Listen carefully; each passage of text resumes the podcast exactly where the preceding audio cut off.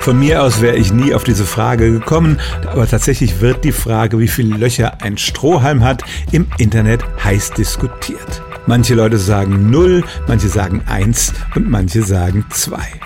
Die Null-Fraktion sagt, ein Strohhalm hat kein Loch, denn wenn er eins hätte, würde Luft eindringen und dann wäre er nicht mehr richtig zu gebrauchen. Das wären ja zusätzliche Löcher, sagt die Zweierfraktion, aber schon der normale Strohhalm hat zwei Öffnungen, eine oben, eine unten. In die eine tritt Flüssigkeit ein, aus der anderen kommt sie wieder raus, macht zwei Löcher.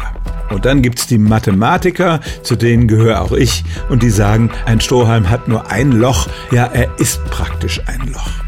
In der Umgangssprache bedeutet Loch so einiges. Es kann auch einfach eine Vertiefung im Boden sein. Mathematisch dagegen ist ein Loch so definiert, dass man eine Schlinge, die darum gelegt ist, nicht zusammenziehen kann. Und wenn man das auf mehrere Arten tun kann, dann hat das Objekt mehrere Löcher. Zum Beispiel ein aufgepumpter Autoreifen, wenn man nur die Hülle betrachtet, der hat zwei Löcher, einmal das Innere des Schlauchs und dann das große Loch in der Mitte. Der Strohhalm ist aber kein solcher Torus, sondern er ist einfach nur ein in die Länge gezogenes Loch und damit ist für die Mathematiker die Sache klar. Wie gesagt, ich tendiere auch zu dieser Antwort, aber letztlich ist es eine Frage des Sprachgebrauchs, was wir als Loch bezeichnen und dementsprechend kann die Antwort unterschiedlich ausfallen. Stellen auch Sie Ihre alltäglichste Frage unter stimmtz.radio1.de.